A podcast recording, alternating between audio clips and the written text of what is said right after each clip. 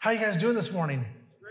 Awesome, awesome. For those of you who don't know who I am, um, I'm Batman. I'm Batman. No, my name is Pastor Eddie. I'm one of the pastors here at Rev City Church, and I'm so glad to be able to uh, share with you the message this morning. Pastor Thomas and Amity are out of town this weekend. Be praying for them as they make their way home. And so I'm going to be sharing with you a message this morning to continue the series, Anchored. And today's title, uh, the title of today's message is, What is in You? So if you're taking notes today, you can go on your YouVersion Bible app on your phone and you'll find the notes under Rev City there. Online, you can find those as well through the Rev City app there on uh, YouVersion. And uh, you'll see the title of the message is What is in You? So say this with me, please. Repeat after me. Self. Self. What is in you?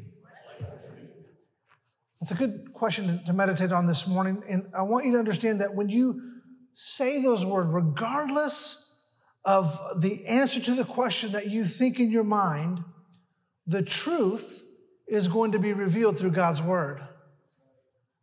This morning, I want to show you three types of faith that reveal when we're drifting, when we're just kind of drifting along in our faith. And then at the end, I want to share with you one type of faith that shows that we're anchored. Amen? So let's get to it this morning. Turn with me to the book of John, chapter 2. And we'll start there in chapter 2, verse 23. And it says, When he was in Jerusalem in the Passover feast, many believed in his name, speaking of Jesus, when they saw the signs that he was doing.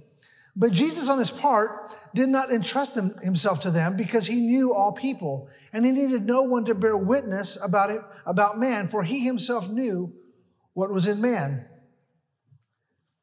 Jesus did not, him trust, did not entrust himself to them. Those five words speak volumes.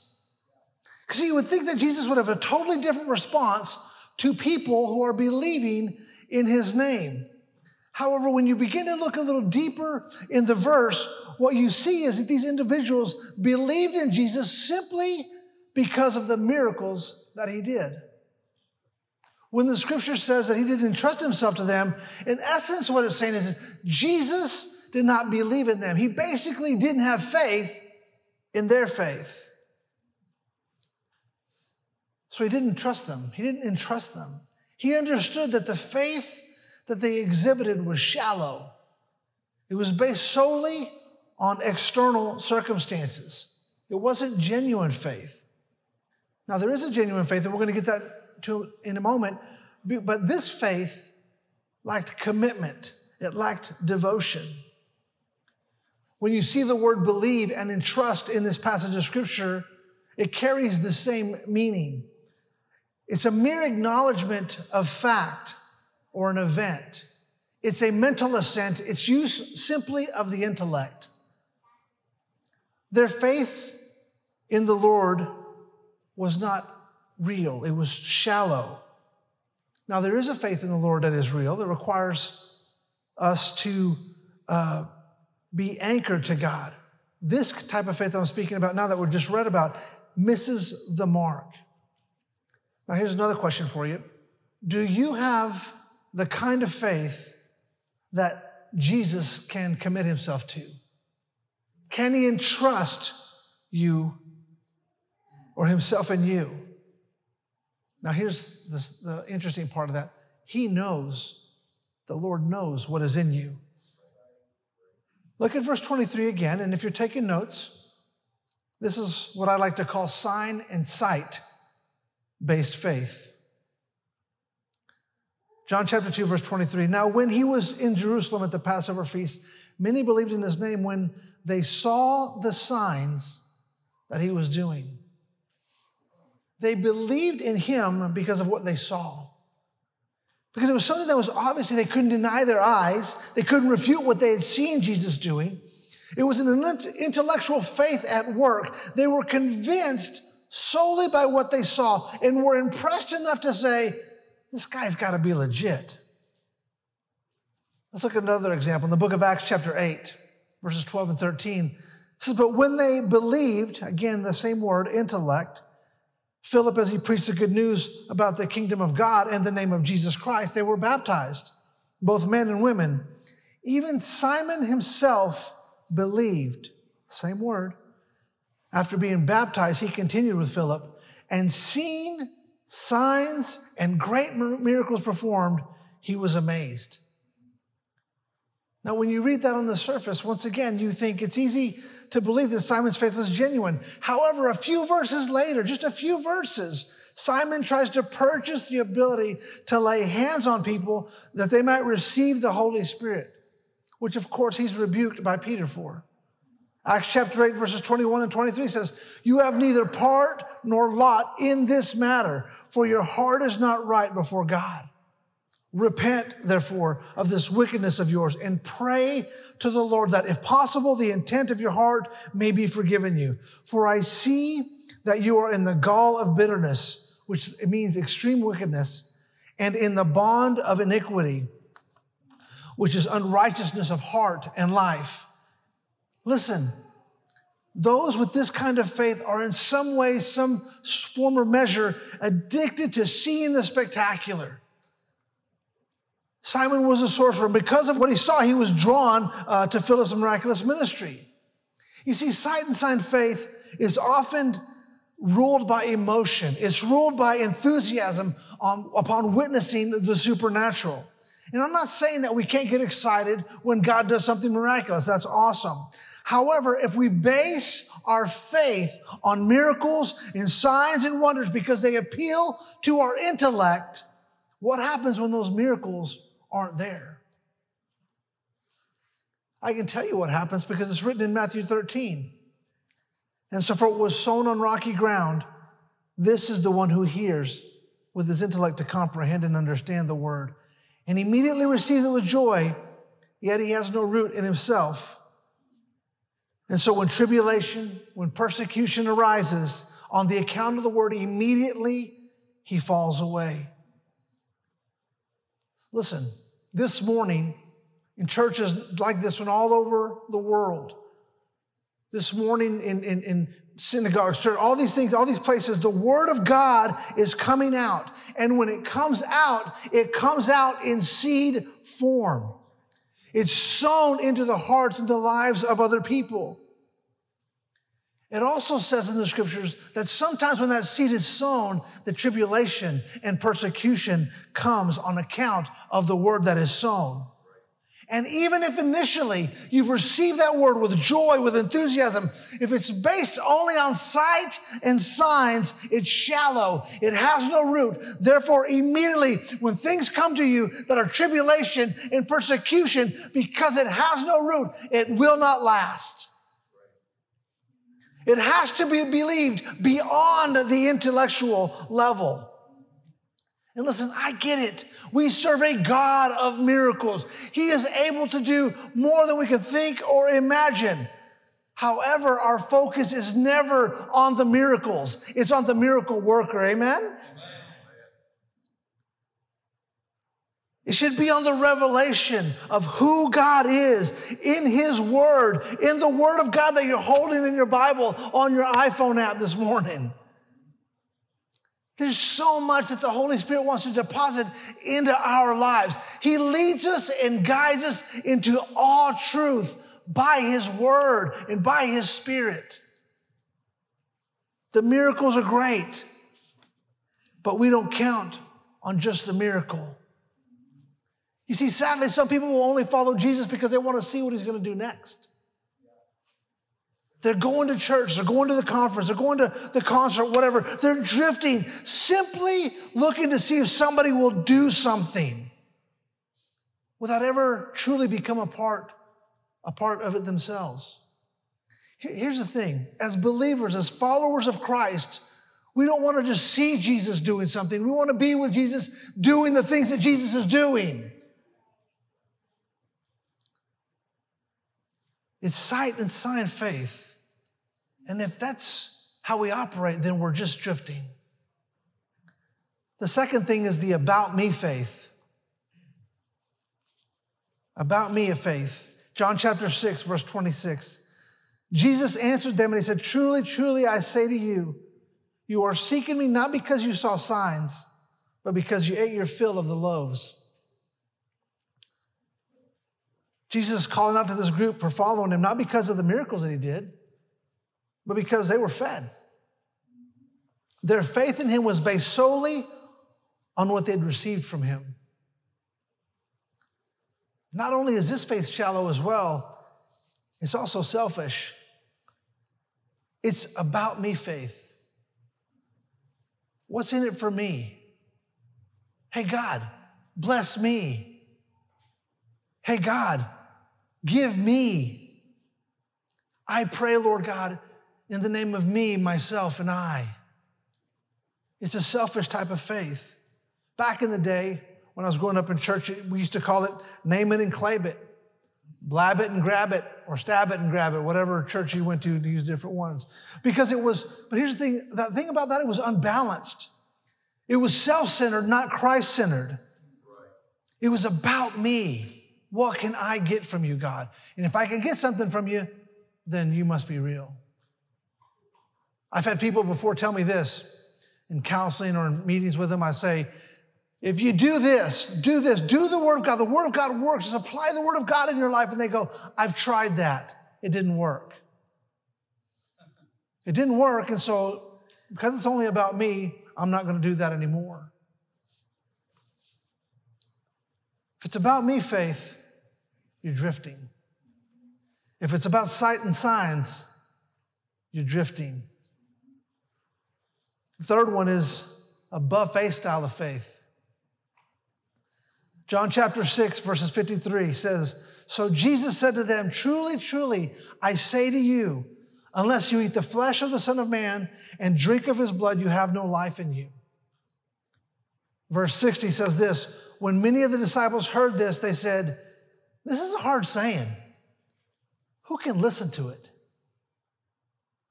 You know, had to be difficult to be in the crowd at this time because up until that moment, everything that Jesus was saying, they were in agreement with until they weren't. When he got personal, their true commitment to what he was saying was revealed. It's buffet style of faith. Now, I know most of the people in here like buffets, right? Amen? Amen? Amen. Online, you like buffets? Yes, we like them. Yes? Your thumbs up for the buffet. But when we have buffet style of faith, what we're saying is, I'll follow you, and I may even be your disciple as long as what you say pleases me. But listen, I'm going to decide where we're going to go to eat. I'm going to decide what I want to eat. And by the way, don't ask me to eat vegetables because I don't like vegetables. I want to park my plate at the dessert line there. I want to follow after that some. I want to check for, look at the dessert selection. I want to choose what I'm going to put on my plate because, listen, I appreciate you, Lord, but I really have my own life to live. 2 Timothy 4 3 says, For the time is coming when people will not endure sound teaching, but will have itching ears. They will accumulate for themselves teachers to suit their own passions. They want the buffet. If long as you're telling me what I want to hear, I'm good. The crowd has itching ears. They're only listening to what pleases them. Forget being challenged, as we know the Word of God likes to do. This crowd says, I'm going to eat off the menu of my own choosing. You ever been to the buffet, the Word of God? You're reading along and like, oh, God, speak to me, Lord, speak to me. Unforgiveness? Nah. I don't need any of that today. I'm trying to cut back. Love your enemies. Lord, you don't know my enemies. They're not worth loving. Let me move to another passage here. Oh, well, forgive those who persecute. Forgiveness. I'm trying to quit. I'm kind of full, I think, already, Lord. Today, I'm not going to do that. We take the word of God and we say, This is my buffet, and I can choose to eat what I desire. And I can also choose to set it down and say, I don't want any of that today. That's a buffet style of faith. And listen, if you're doing that, you're drifting. You're drifting far from the purposes of God and what He's called you to, which is to take and eat and discover that indeed the Lord is good. And when I look at the Word of God and I say, forgive, yes, God, I forgive them. I receive your word for my life and I forgive them just as you've forgiven me. It doesn't, it doesn't uh, cause them to just feel guilt free. It just releases me from the bondage of unforgiveness. All right? And listen, that's a weight that I could stand to lose. When it says love your enemies, and you're like, yes, God, I receive that. I want to love my enemies, Lord God and then I see them at the grocery store. And I see that arrow's going the same way as they're going. Oh gosh, I can't back out of this. I can't be like Michael Jackson and just kind of smooth operator out of there. I continue to walk forward because there's a love for my enemy. He may be my enemy, but I'm going to love him just as Jesus has loved me. Amen? Amen? Are you with me? Come on, listen. I'm, the reason I'm spending some time on this is because I really do like buffets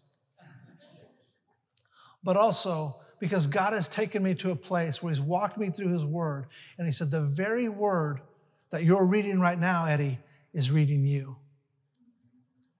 Have you ever done that? Have you ever looked at the Word of God and you've seen what I just experienced? Where basically you're like, unforgiveness. No, I'm not going to do that when that's not what God's saying to me today. The Word reads you. When you read it, when you get into the Word, when you meditate on the Word of God, allow it to speak to you. Allow the Holy Spirit to come in and say, This is where I'm parking you today. Take this and eat it. And when you do, you're moving away from that buffet style of faith and you're taking the Word of God for what it is the truth. These three types of faith are of signs, are signs of drifting. And they represent the type of faith that Jesus simply cannot entrust himself to because those people are unreliable, they're unstable. By the way, at any given moment, you and I are probably falling into one of these categories if we're not careful. What is needed is a faith that brings us into alignment with God's will and purposes, which causes us uh, to commit to Him so that He mutually commits to us. And then He entrusts Himself to us. When that happens, you're no longer drifting. Now you're anchored. And anchored in what I like to call the crucified faith. If you're taking notes at home, write that down crucified faith. This faith is the most powerful form of faith because it's a faith that is firmly rooted and grounded, founded upon Jesus Christ and what he accomplished at the cross for you and I. This is a type of faith we were created and called to live by. Galatians 2:20 says this, I have been crucified with Christ. It is no longer I who live, but Christ who lives in me. And the life I now live in the flesh, I live by faith in the Son of God who loved me and gave himself for me. The crucified faith keeps us anchored to the truth. Now, listen, every one of us has a truth. I have a truth, and you have a truth. But it has to line up with the truth. And if it doesn't, I've got to be willing to lay my truth down and get his truth inside of me. Amen? See, his truth allows me to walk in peace. It strengthens me, even in the most difficult times and circumstances. Through the crucified faith, we live out what Second Corinthians calls us to live out. We walk by faith and not by sight. I love the miracles, but I don't want to have a sight and sign faith. I love when God provides for me, but I want to have it, it's about me faith. I love to eat at buffets, but when it comes to God's words, I want to take all of it, not just what feels good.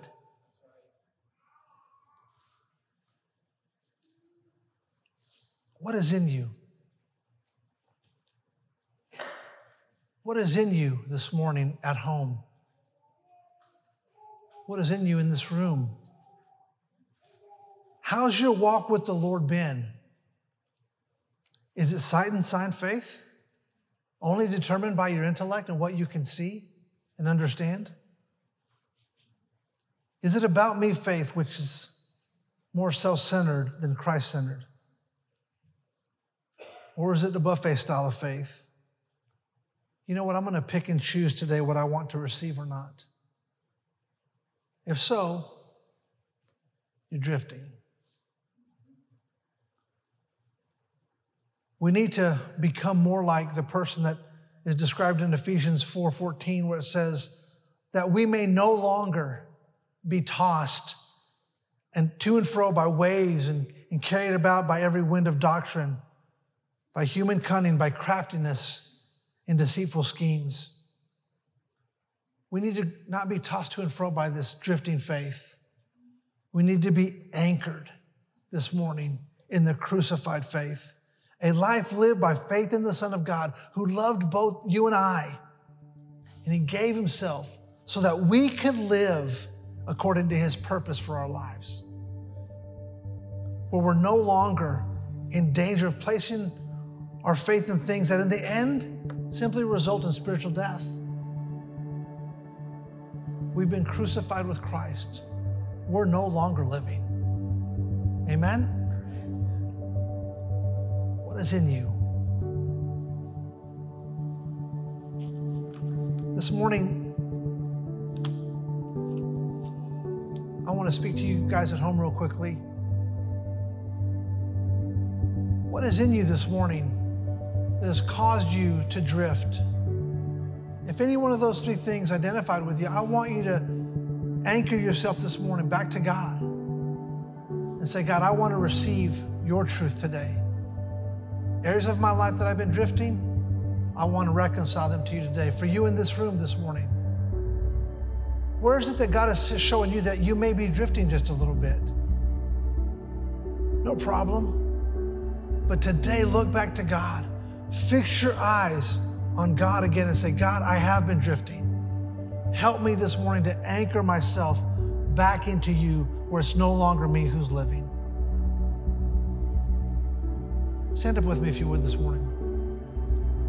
There may be some of you at home watching online, and if you're here this morning and you're watching this and you're saying, you know what? Forget being anchored to this or that, the other, this type of faith. I don't have anything to anchor to. I want you to know this morning that Jesus came to this earth. He lived a sinless life and he died for you so that you might be reconciled to God the Father here in this room, you need to know that. Jesus came to die for you so that your sins would be forgiven and you could be reconciled to the Father again. And so if you're not anchored to anything, that's the first thing you need to get anchored to is Jesus Christ as your Lord and Savior. So if you're at home and you're watching online, if you're here in this room, I want you to pray this prayer with me. We're all going to join with you in this prayer. And it's a simple prayer, but it's basically saying we surrender to you, Jesus. So you're there at home. You can close your eyes if you want to. You can be, if you're with your family, you can grab each other's hands. If you're there with your family here, hold, hold, hold hands with one another let's all pray this prayer together.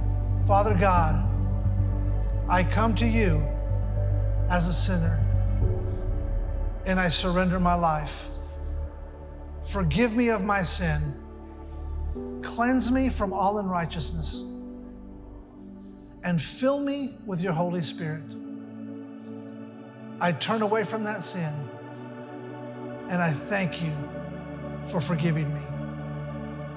Lead me and guide me into all truth so that I am never going to be the same. In Jesus' name, amen. Can we give the Lord a clap offering for those who surrendered their lives today?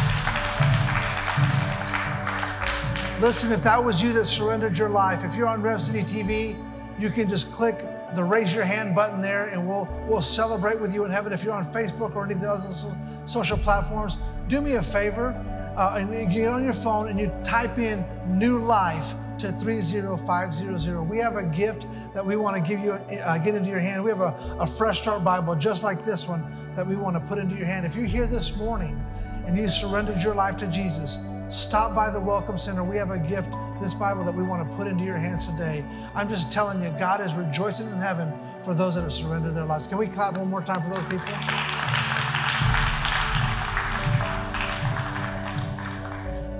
And if you're here this morning and you say, you know what, man, Eddie, as you were talking, all I could see is was myself at a buffet picking and choosing what I wanted to enjoy out of God's Word. Or any of these other places, sight and, sight and signs, or, or uh, it's about me faith. If that's you this morning, I want to pray with you. I want to ask you to bow your heads real quick and close your eyes. Just one more moment here before we dismiss. Just bow your heads and close your eyes. So this is a private moment between you and God. If you in any area of your life feel like you've been drifting from God, would you please just raise your hand so I can pray with you? Thank you. I see that hand. You can put it back down. I see that hand. Yes, ma'am. Thank you. Anybody else? I'm going to look around one more time. I see you there. Yes, thank you. Awesome. If you're at home there, you say, you know what, Eddie, I'm drifting. Right there where you're at at home, just between you and God, the Holy Spirit's with you already. I just want you just, I'm going to pray over you, and I just want you to just, just do business with God right there. Father God, I pray for those hands that were lifted up this morning, of those that acknowledge that there's areas of their life that they're drifting from you. And I pray, Lord God, your word just says you're an ever present help in our time of need, that now you would go right to where they're at. Meet them in their homes, in their cars, wherever it is, here in this sanctuary. Meet them, Lord God. No guilt, no shame, no condemnation. Envelop them, Lord God, with your forgiveness. Holy Spirit, help them now to be anchored to your word that says you will never leave them or forsake them, but that you will lead them and guide them into all truth. You will forgive them, you will restore them, and you will heal them. Father, thank you so much for your forgiveness, for your grace, and for your mercy. Everybody said, Amen. Amen. Let's give the Lord a clap offering. Let's continue our worship here this morning.